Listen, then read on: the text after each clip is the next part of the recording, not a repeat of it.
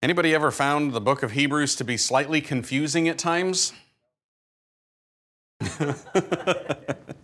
I, I don't know how many times I read it, and especially when I get into the middle section of Hebrews. From about like chapter 3 through chapter 9, all of a sudden, I just, I'm like, where is this going? I mean, it makes sense, but at the same time, it doesn't make sense. And it's not until I've kind of read it all that all of a sudden the pieces start to fall into place. Uh, it's like some of my favorite movies that I will wind up watching. You start watching the movie, you think you're following along, you think you know what's happening, and then all of a sudden you realize that you have no clue what's happening. 20 minutes later, it's like, ah, I think I've got it figured out.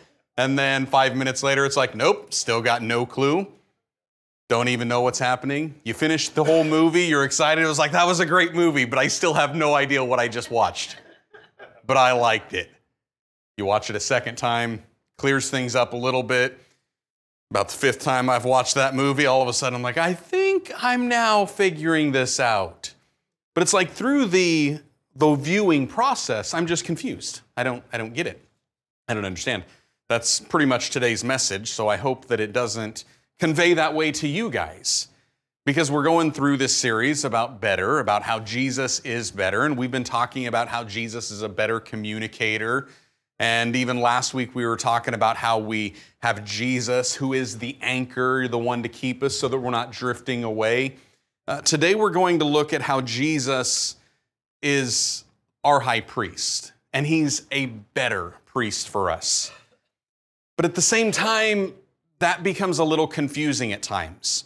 It can become a little confusing for us because we don't have priests, at least not in the Christian faith. You'd might look at me as that, but I don't really act as a priest. I'm not a priest, I'm a pastor. It's a completely different thing, which can then be confusing because it's like, well, isn't a priest like a religious leader? Yes. Isn't a pastor a religious leader? Yes. So aren't they one and the same? No. And this can become difficult for us, especially when we don't have priests.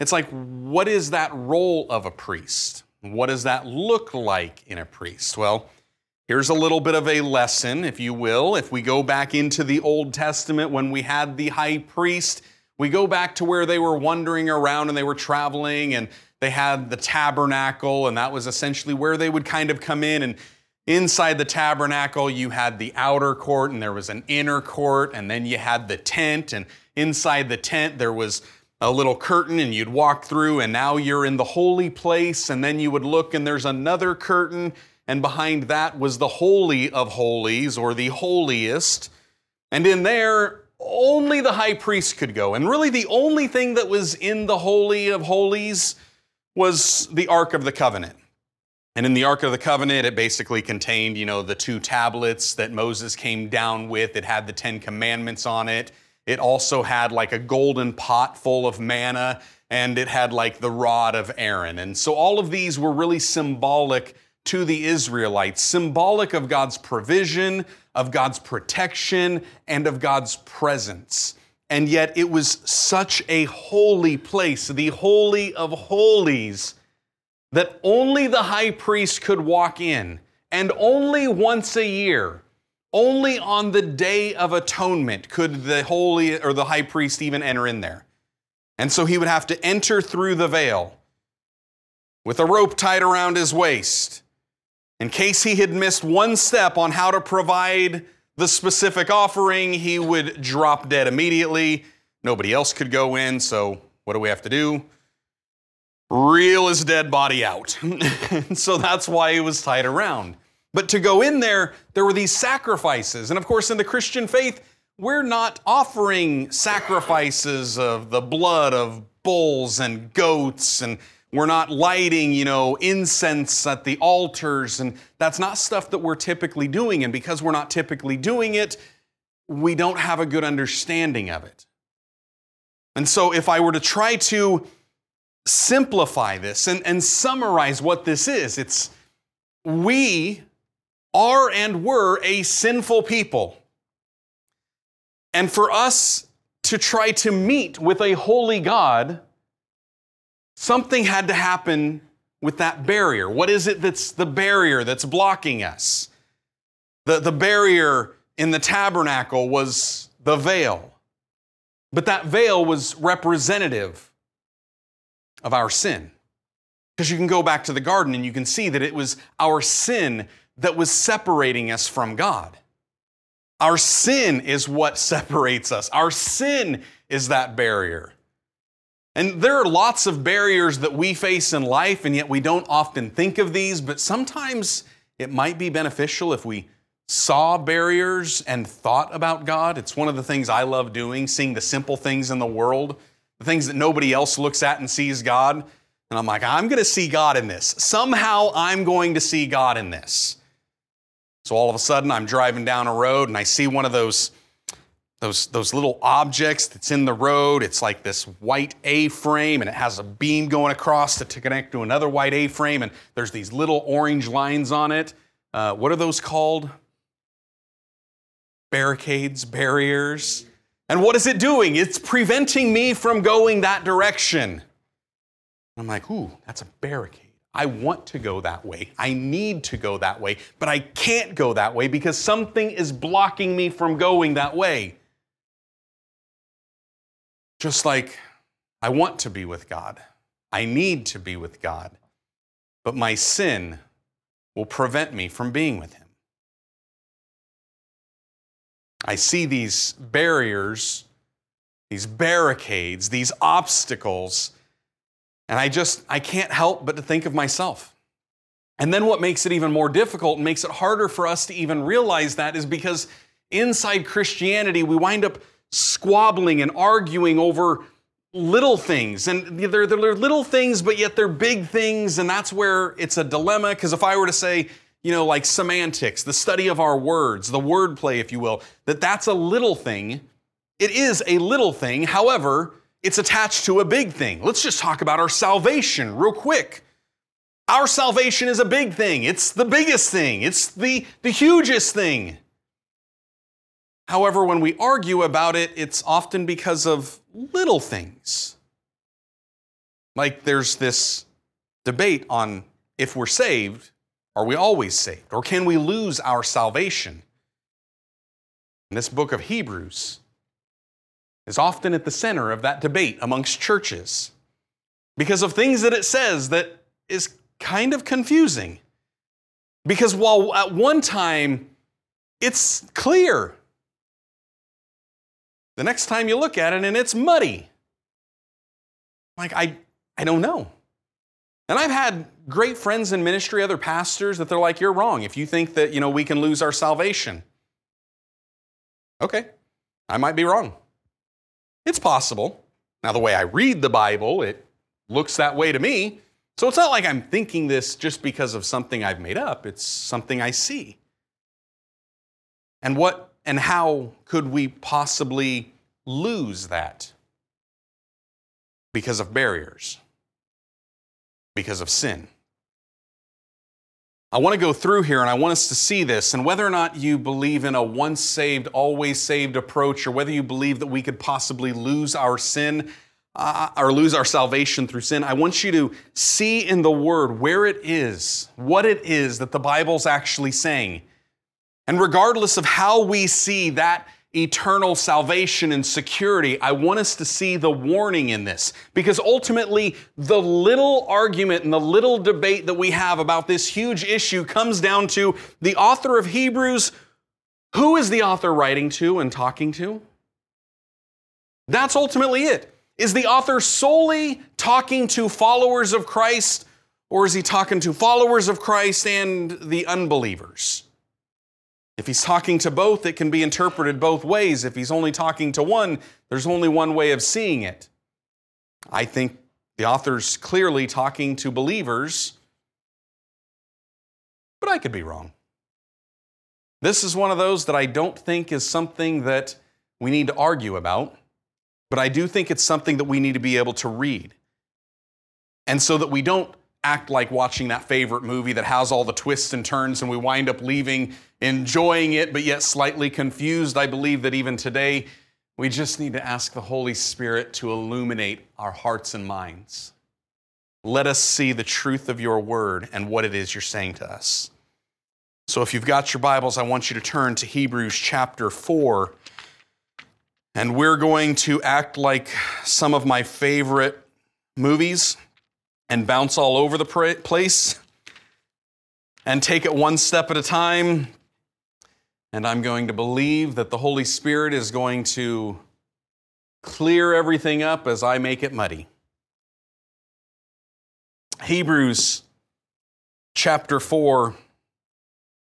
I want to start here with just verse 16 because this would be kind of the, the foundational encouragement, exhortation for us today. It says, Let us therefore come boldly to the throne of grace that we may obtain mercy and find grace to help in the time of need. Let us come boldly to the throne. Boldly, not, not come fearfully. I mean, if, if I'm going to be coming to the throne of judgment, I don't know about you, but if I'm going to the throne of judgment, I'm coming in fear. It's a reverential fear. It may also be a scared type of fear, too. Because I know what I've done, and I know that He knows everything I've done. And if I'm coming to get judged based on what I've done, I should be afraid of that. There's a timidity that's going to be there. But He's not telling us, come boldly to the throne of judgment. He's saying, come boldly to the throne of grace. And now all of a sudden, I'm like, okay, I understand what grace is. Grace is the unmerited, unearned favor of God. It is getting what you don't deserve. So I didn't have to earn it. I don't deserve it. I can come and I can get it. And hey, I'm going to come boldly. I mean, I look at that like when you go to Costco and you know they got those those people standing out there giving away samples. Man, we're going up and down them aisles. We're taking every sample we can get. And even if one of the kids doesn't get it, I'm grabbing one for them and then I'm giving it to somebody else. We're coming boldly. And we didn't buy it. We don't deserve it. We didn't pay for it. But by God, we're getting it. and so I'm sitting here, I'm thinking, we're coming so we can obtain mercy and find grace to help in a time of need. Anybody needs some extra mercy and grace in their lives? Ah, we ought to be coming boldly then. We're going to come boldly. And yet, here's the thing it's saying that we need to come boldly because there's still something in us that says that we can't come boldly. And I see this over and over again people that just come to Christ and they're starting to work things out and they're like, I, I believe in God, but I don't really know God. And why would God allow me to have a relationship with Him? After everything I've done, after everything I've said, I know the things I've said about God, I know how I've referred to Him and used His name in the past. And yet, He wants me to come. People struggle with this. People struggle with this, and this is a dilemma. But what is it that is creating that dilemma? It's this barrier the barrier of sin. Isaiah talks about this in Isaiah 59, verse 2. He says, Your iniquities have separated you from your God. Your sins have hidden his face from you so that he will not hear. It's the sins that have separated, it's the sins that is that barrier. But yet we're told to come to this grace, to the throne of grace, to obtain mercy, not getting what we deserve. Mercy is not getting what you deserve, grace is getting what you don't deserve. It's like two sides of the same coin. We look at this and we receive this, and it's like, well, this is great. Because where we're at is not where we want to be. And, and if your Bible has any like chapter or book headings in there, you may see in this chapter four, there's a, a little heading, at least in mine, that says, There's a promise of rest. And I'm sitting here and I'm thinking, I want some rest. I, I want rest. I want rest. I like kicking my feet up on a Saturday afternoon, doing absolutely nothing. That sounds like rest to me. I've also realized that's not what God's talking about when He's talking about rest. He said rest, He didn't say relaxation. There's a big difference there. See, rest is resting from our work, what we've done. To obtain true rest, it's like reading the Ten Commandments. You know, we're to observe the Sabbath, keep it holy. What is the Sabbath? It is the seventh day. It is the day that God rested. That doesn't mean God did absolutely nothing. No, what God did when He was resting was He reflected on everything that He had done. When we rest, we ought to be reflecting on everything that He has done. And when we're told that there is a promise of rest, it's reflecting on what God's done. And if we can focus on what God's done, does it really matter what we've done? Especially when what we've done is created barriers. This started off in Hebrews 4:16. It said therefore, right? Let us therefore. You've heard me say it once, you've probably heard me say it at least a dozen times. Every time there's a therefore, you need to look at what came before. Well, I started doing that. I started bouncing back to the B4s. And all of a sudden, every time I bounced back to a B4, I wound up getting up in verse 11, and then it had a therefore, which meant I had to go B4 again. And then I went up to chapter verse 1 and I saw another therefore, so then I had to keep going B4.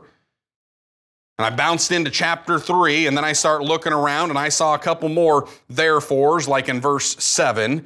And then I'm like, well, man, I need to go even farther back. So I went to verse 1 and now all of a sudden there's another therefore, so I had to go before again.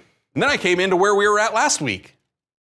Last week, at the end of it, we looked at this in verse 18 of chapter 2. It said that in or for in that he himself had suffered, being tempted, he's able to help those who are tempted. I'm like, okay, we've, we've kind of caught up here. Now we can start working forward because at least we know that here is Jesus, who is the better form of communication for us, the one that communicates more clearly. We don't have to listen to the old communications, we don't have to listen to messages delivered by angels. We get a message delivered from the Son of God Himself. Like, that's the best kind of communication there is. And then we start looking at how Jesus is our anchor there in chapter 2. It's like he's the one that keeps us from drifting away from the faith. And it tells us because of this, he suffered. And he knows when we're tempted and he's able to aid those who are tempted. Perfect. We've caught up. I've got all the B4s. Chapter 3, verse 1. Therefore, holy brethren. Yeah, see, here I'm stepping on toes. I'm stepping on toes because I told you I firmly believe that Hebrews is clear about who is being spoken to. Who is this letter written to? Holy brethren. Holy brethren. Seems clear to me. If it wasn't holy brethren and just holy brethren, I have a feeling the author would have said, Hey, holy brethren and unholy unbelievers like, I mean, you clearly address who you're talking to. I know we do that because I've done that with my kids. I'll be having a conversation. This is an A and B conversation. See your way out of it. Wasn't talking to you. This had nothing to pertain to you. I'll come talk to you later. Holy brethren, partakers of the heavenly calling. Oh, now we're getting even more clarification on who is being spoken to. Consider the apostle and high priest of our confession, Christ Jesus, who faithfully, who was faithful to him who appointed him, as Moses was also faithful in all his house. Now, I just want to kind of point something out here because he's referring and talking to us, the holy brethren, the partakers, right? We're on the same page so far? But he's saying we need to consider, pay attention, give focus, set our minds on Jesus, who was faithful. Just as Moses was faithful. Fast forward here. Let's jump down to verse 12. Here's another therefore. It says, Beware, brethren, lest there be in any of you. Wait, look at that. What did it say? Beware, brethren. Brethren. We're still talking to the brethren, right? We're not talking to the world. We're talking to the brethren, the brothers and sisters in Christ. Beware, lest there be in any of you, brethren, partakers, an evil heart of unbelief in departing from the living God. This is a clear contrast to Jesus, who we're supposed to consider, who was faithful. But now, beware lest any of you, any of us, have unbelief, are unfaithful, and depart from the living God.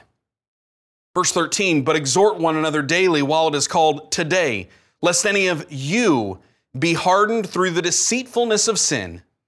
For we have become partakers of Christ. And this might be the biggest little word right here in this passage. If we hold the beginning of our confidence steadfast to the end. If. That is a really big, small word. If. Beware that you don't have an evil heart. Beware that there's no unbelief in your heart. Beware lest you depart from the living God. Beware.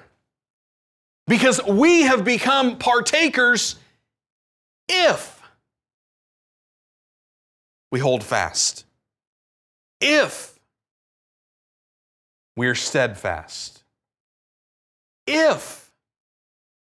If. But I love this because it's like, if and here's the thing some of us will struggle with this because, okay, if, if there's something I have to do, it's all about my works. No. If we hold the beginning of our confidence, our confidence is not in our ability. Our confidence is in God's ability. Our confidence is in the one that we're to consider our high priest who has already done all the work for us. That's what we hold fast to. That's who he, we hold fast to. And we will be partakers if we hold fast to him. If. Jump down to verse 18. And whom did he swear that they would not enter his rest, but to those who did not obey? So we see that they could not enter because of unbelief. Now, I'm going to go ahead and give you a little heads up here, and you'll see this if you ever study the book of Hebrews. You can look at this. You will see that faith and obedience are used interchangeably throughout this book. They are used interchangeably the whole time. And when you're seeing faith, the opposite of faith in this book is referring to unbelief. And he's talking about this. You jump up in verse 18. Whom did he swear would not enter his rest? Those who did not obey. Why? Because of their unbelief. He's telling us. And this is Israel. This is the children of Israel he's talking to. They were wandering out there, and he had promised rest. He had promised them rest. There is a rest that's coming. Not just that they inherited the promised land. No, he's like, there's something better that's coming. There is still a rest that you can enter into. We jump into chapter 4, verse 1, and we start to see this. It says, Therefore, since a promise remains of entering his rest, let us fear lest any of you seem to have come short of it. For indeed the gospel was preached to us as well as to them, but the word which they heard did not profit them, not being mixed with faith in those who heard it. You could say, not being mixed with obedience to those who heard it. Like, I'm looking at this and I'm like, man, the gospel was preached to us, the gospel was also preached to them. It's the same message. The same simple message about guess what? We've sinned, we've messed up, and God's going to fix that. He's going to provide the solution for that because we can't do it on our own. And yet, even in that Old Testament and in the tabernacle, as they're entering into the Holy of Holies, as they have to go through the veil to see it, there is a high priest that does that to atone for our sins once a year with a blood sacrifice. That's how it happens. That same message was preached to them, has been preached to us. The difference is we heard it and we took that message, we mixed it with faith a belief of obedience. See, faith is more than just believing. The Bible talks about this. It says, I mean, come on, even the demons believe. but it doesn't do them any good. We have to have something more than just a belief. We have to have a belief that is evident. And how do you make an, a belief evident? Through obedience. And that's why the author of Hebrews is going through here and he's, he's laying this out. You've got to see faith, you've got to see obedience, you've got to see disobedience, and you've got to see unbelief. And we, you and I, need to be aware and beware lest we start to depart, lest we start to have unbelief, a disobedience that creeps in. So we jump down a couple more verses. Verse 6 of Hebrews 4 Since therefore it remains that some must enter rest, because there is still a rest, and those to whom it was first preached did not enter because of their disobedience. We just read they didn't enter because of their disbelief, and now we're seeing they didn't enter because of their disobedience. I'm telling you, faith and obedience, they work hand in hand. It has to be there. So we see all this, and here we come up to another therefore, chapter 4, verse 11. Let us therefore be diligent to enter that rest let us be diligent to enter that rest, lest anyone fall according to the same example of disobedience. For the word of God is living, it is powerful, it is sharper than any two edged sword, piercing even to the division of soul and spirit, joints and marrow. It's a discerner of the thoughts and intents of the heart. And there is no creature hidden from his sight, but all things are naked and open to the eyes of him to whom we must give account. To him we must give account. But it's telling us be diligent that we enter that rest.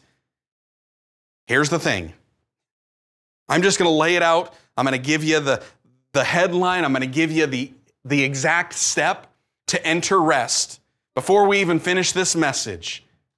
If you want to enter the rest of God, you have to have faith. They didn't enter because of disobedience. They didn't enter because of disbelief. That means we do enter because of faith. We do enter because of obedience. I mean, if you've got faith in Christ, here's the thing obedience is not about us doing works. It's not. It's not about us doing like five Hail Marys and some jumping jacks and rolling around in circles and you must lift your hands when you're praising and worship and, and you've got to read X amount of pages in your Bible and if you read too fast, well then you've got to spend more time in your Bible. It's not about a checklist. That's not what it's about. Our obedience is based in our faith that Jesus is Lord. If Jesus is Lord, that means He is Lord over all, all of our lives. He tells us what to do, when to do it, how to do it. We are not our own anymore. We are not in control of our own lives anymore. He is, Lord, what do you want me to do? I will do it. That is faith. That is obedience. It's not about religious rituals and, and anything that we have to follow like that. It's not a checklist.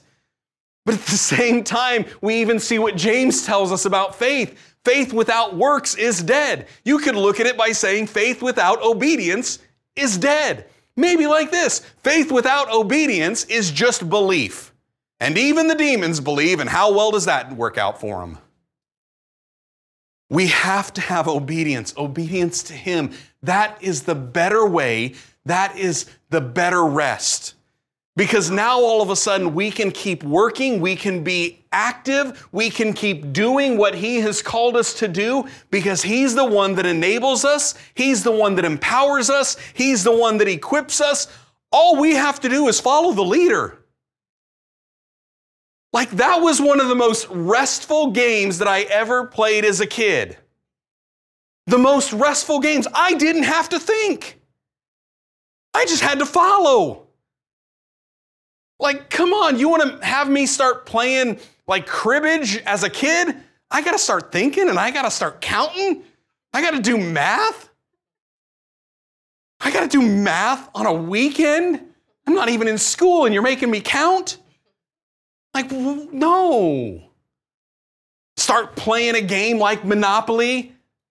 Now I got to do math and I've got to do strategy because I've got to try to think five moves ahead about what property I want to get and how much money I might be able to get. And you got to save some back to make sure you got enough in case you land on somebody else's property.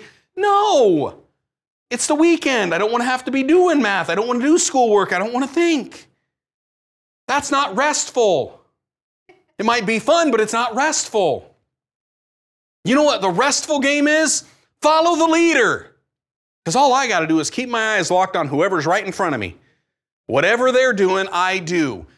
Thank God that He has shown us how to enter rest. It is follow the leader. We are followers of Christ. And if we do what Jesus did, who was faithful in obedience, we will be faithful in obedience. And just as He has entered that rest, oh, we will enter that rest. And I look at this and I see this and I'm like, I love this, especially when I read something like that and I'm like, oh, but I'm going to have to give account to Him. I'm going to have to give account to Him. And, I'm one of those that I like reading all the way to the end. Sometimes I will even cheat on a book and I'll just read the first chapter and the last chapter to see if it was any good, and that way I might read the middle. That might be how I first started reading the Bible. I read Genesis and then I read Revelations, and then I just got confused. it's like, I don't know what happened. I mean, like, I, I thought this was a Bible, and all of a sudden we're like describing like dragons and dinosaurs and stuff flying around and something that's got multiple heads and wings, and I'm like, I don't get it. But I read this and I'm like, I have to give an account. And because I've read the end of the book, I, I saw that we have to give an account. I saw this passage in Revelations chapter 2. Jesus tells the church at Ephesus, he writes a letter, it's a letter to each of the seven churches that Jesus is saying. He calls them all in front of him. And he says, I know your works, your labor, your patience, and that you cannot bear those who are evil. And I'm thinking, yeah, that's, that's me. And you have tested those who say they are apostles and are not, and you have found them liars. Yep, I've done that too. And you have persevered and have patience and have labored for my name's sake and have not become weary. I mean, I got a little weary there for a bit, but I'm, I'm doing better. And then I see verse 4 Nevertheless, I have this against you, that you have left your first love. Remember, therefore, where you have fallen, repent and do the first works, or else I will come to you quickly and remove your lampstand from its place unless you repent. But this is the church. I mean, because they were saved, I thought they were always saved, but now you're going to put out their lampstand? Because you know what they did wrong? They did so much right, but they did something wrong. But what did they do wrong? He says, Nevertheless, this is what I have against you there in verse 4. You've left your first love. Your first love.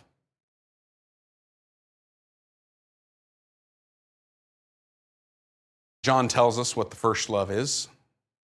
He tells us how we love. Our first love is God. And I love this out of the New Living Translation, 1 John 5 3. Loving God means keeping his commandments. And really, that isn't difficult. You left your first love, keeping his commandments. But what was his commandments? Well, Jesus told us that too. Jesus tells us in Matthew chapter 22, verse 37 and 38, he says, You shall love the Lord your God with all your heart, with all your soul, with all your mind. This, this one here is the first and great commandment. Loving God is keeping his commandments. The first commandment is to love God. So when the church had left their first love, They had stopped doing the first commandment, which was to love. How is that, how is that possible? I read this and I'm like, how is that possible? Because they're doing everything that God has told them to do. They've been patient, they've been working, they've been laboring, they're not bearing with those who are evil. And all of a sudden, as I'm thinking this out loud and I'm talking to God about this, He reminds me of what Jesus said. There are many that will come to me on that day and said, Lord, have we not prophesied in your name? Have we not cast out demons into your name? Have we not done mighty works in your name? And Jesus says He will say to them on that day, Depart from me, you who practice lawlessness, I never knew you. Depart from me, you workers of iniquity. Depart from me, you sinners. I didn't know you. Oh, you thought you were doing good? I don't know you. And why doesn't Jesus know us? Because we're not actually having a relationship with him. We're so focused on what we are doing that we lose sight of what he has done. It's like playing the game of follow the leader. And instead of focusing on the leader, I'm focusing on my feet to make sure I'm taking the right steps. And if you've ever tried to play a game like that and all of a sudden somebody like turns real quick, you're going to run headfirst into a wall, headfirst into an obstacle, headfirst into a barrier, the barrier of not following orders, not following the leader, not being faithful, not obeying. And then we come to Hebrews 4:14. Seeing then that we have this great high priest who has passed through the heavens, Jesus, the Son of God, let us hold fast our confession. Other translations say, let us hold fast our profession. For we do not have a high priest who cannot sympathize with our weaknesses, but was in all points tempted as we are, yet without sin, yet without disobedience yet without unbelief. Let us therefore come boldly to the throne of grace that we may obtain mercy and find grace to help in a time of need. You see, the Old Testament, the Old Covenant, the Old, they could only go through and have somebody that would intercede on their behalf, be a mediator on their behalf, to go into the presence of God on their behalf once a year. And they had to offer everything precisely in an exact order because they themselves, those priests, were not perfect. They were sinful too. So, as they're going in and trying to atone for your sins, they're trying to atone for their sins. But yet, we have a greater priest who goes through that veil. But he didn't just go through the veil, he tore the veil down. And we see that in Matthew 27 51. Jesus, it says, there, then behold, the veil of the temple was torn in two from the top to the bottom. The earth quaked and the rocks were split. Because what Jesus did on that day was he entered in to the Holy of Holies once and for all. He never had to go through again. All of your sins atoned, cleansed, washed by the sacrifice of his blood, the perfect sacrifice. And Hebrews 5 9 tells us this it says, having been perfected, he became the author of eternal salvation to all who obey him. I love eternal salvation and I believe that we have it. I believe we have it because of our faith in Christ. And our faith is more than a belief, our faith is an obedience. We believe that Jesus is the Son of God. We believe Jesus is our high priest. We believe Jesus is the only answer. And we believe it so much that we do more than the demons do. We don't just believe it, we live by it. We are people who live by faith in Christ. We obey what He says all of a sudden I realize this, I read this, and I'm like, man, Jesus is the high priest who has given us better access because now we can enter in. We can come boldly to the throne of grace to obtain the mercy when we've messed up and to find grace to help in the time of need to find grace, grace that supernatural empowerment, enablement, equipment to do what it is that we can't do otherwise. What is it that we can't do otherwise? We can't obey. We can't stay sin free without Christ. And I know it's a big thing if I were to say, hey, just like Jesus says, go and sin no more. You're like, well, easier said than done. Yes, easier said than done because the world is full of distractions. The world is full of things. Our own minds are full of distractions. But if you want to do it easy, start acting like a child. Just follow the leader. Just obey. Just do what he did. That's the answer. That's the solution because Jesus gave us a better way. He gave us a better roadmap. He gave us a better path, and He has cleared all barriers and all obstacles that are in our path and in our way that prevent us from entering the rest that God has. It takes faith. And faith is belief mixed with obedience. That's what we have to do. When I see this and it says, Let us therefore come boldly to the throne, all of a sudden I'm like, you know what? I can come boldly now. I can come boldly. If I was living under the old covenant, there was no way I could come boldly because I'm not the high priest. And even if I was the high priest with a rope tied around my waist, I'm not sure how bold I'm actually going through that veil. I'm going to be second, triple, quadruple guessing every little thing that I've done. I mean, I only do it once a year after all. I might have forgot something in the last 365 days. I might have got it wrong and they're going to have to pull me out. But now the veil's not even there. The veil has been torn, the veil has been removed.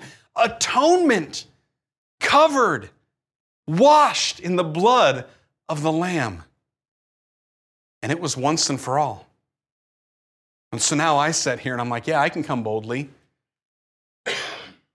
I don't have to get it right. I don't have to be right because Christ made me right. It's not based on what I did, what I've done, what I'll do. It's based on what He has done. And all I have to do is follow His lead. That's it. That's not work salvation. Work salvation is based in what I do. Faith salvation is based in what He's done, and I'm just following His lead. There's a lot of things that we are going to be facing in our lives, and we face every single week. And a lot of it, I read this and I'm like, man, if we all had a, just a little bit more rest, a rest in our mind, a rest in our hearts, a rest in our body, man, that'd be so good. Jesus was able to rest when he sat down on that throne. Able to rest because he was reflecting on what he did. He doesn't have to do it anymore, it's already been done. If we can consider him, we can find that rest.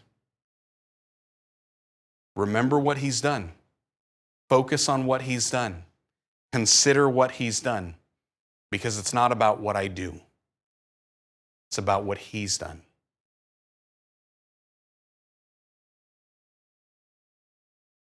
Preach that. I look at my message, I look at the notes, try to listen while I'm preaching it out. I'm not sure if any of that connected or not.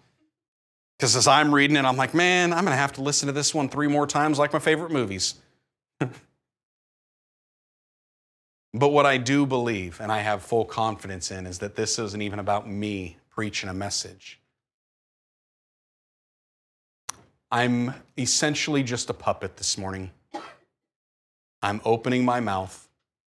I'm letting sounds pass my lips. Doesn't even matter what syllables I placed out there, because what I know is that God had a message for each and every one of you this morning. And just like I prayed this morning before we even started, that the Holy Spirit would speak the words that you needed this morning, that He would open your hearts and minds. And I believe He's done that and that He's continuing to do that. I believe that we're all about to enter rest. Let's pray.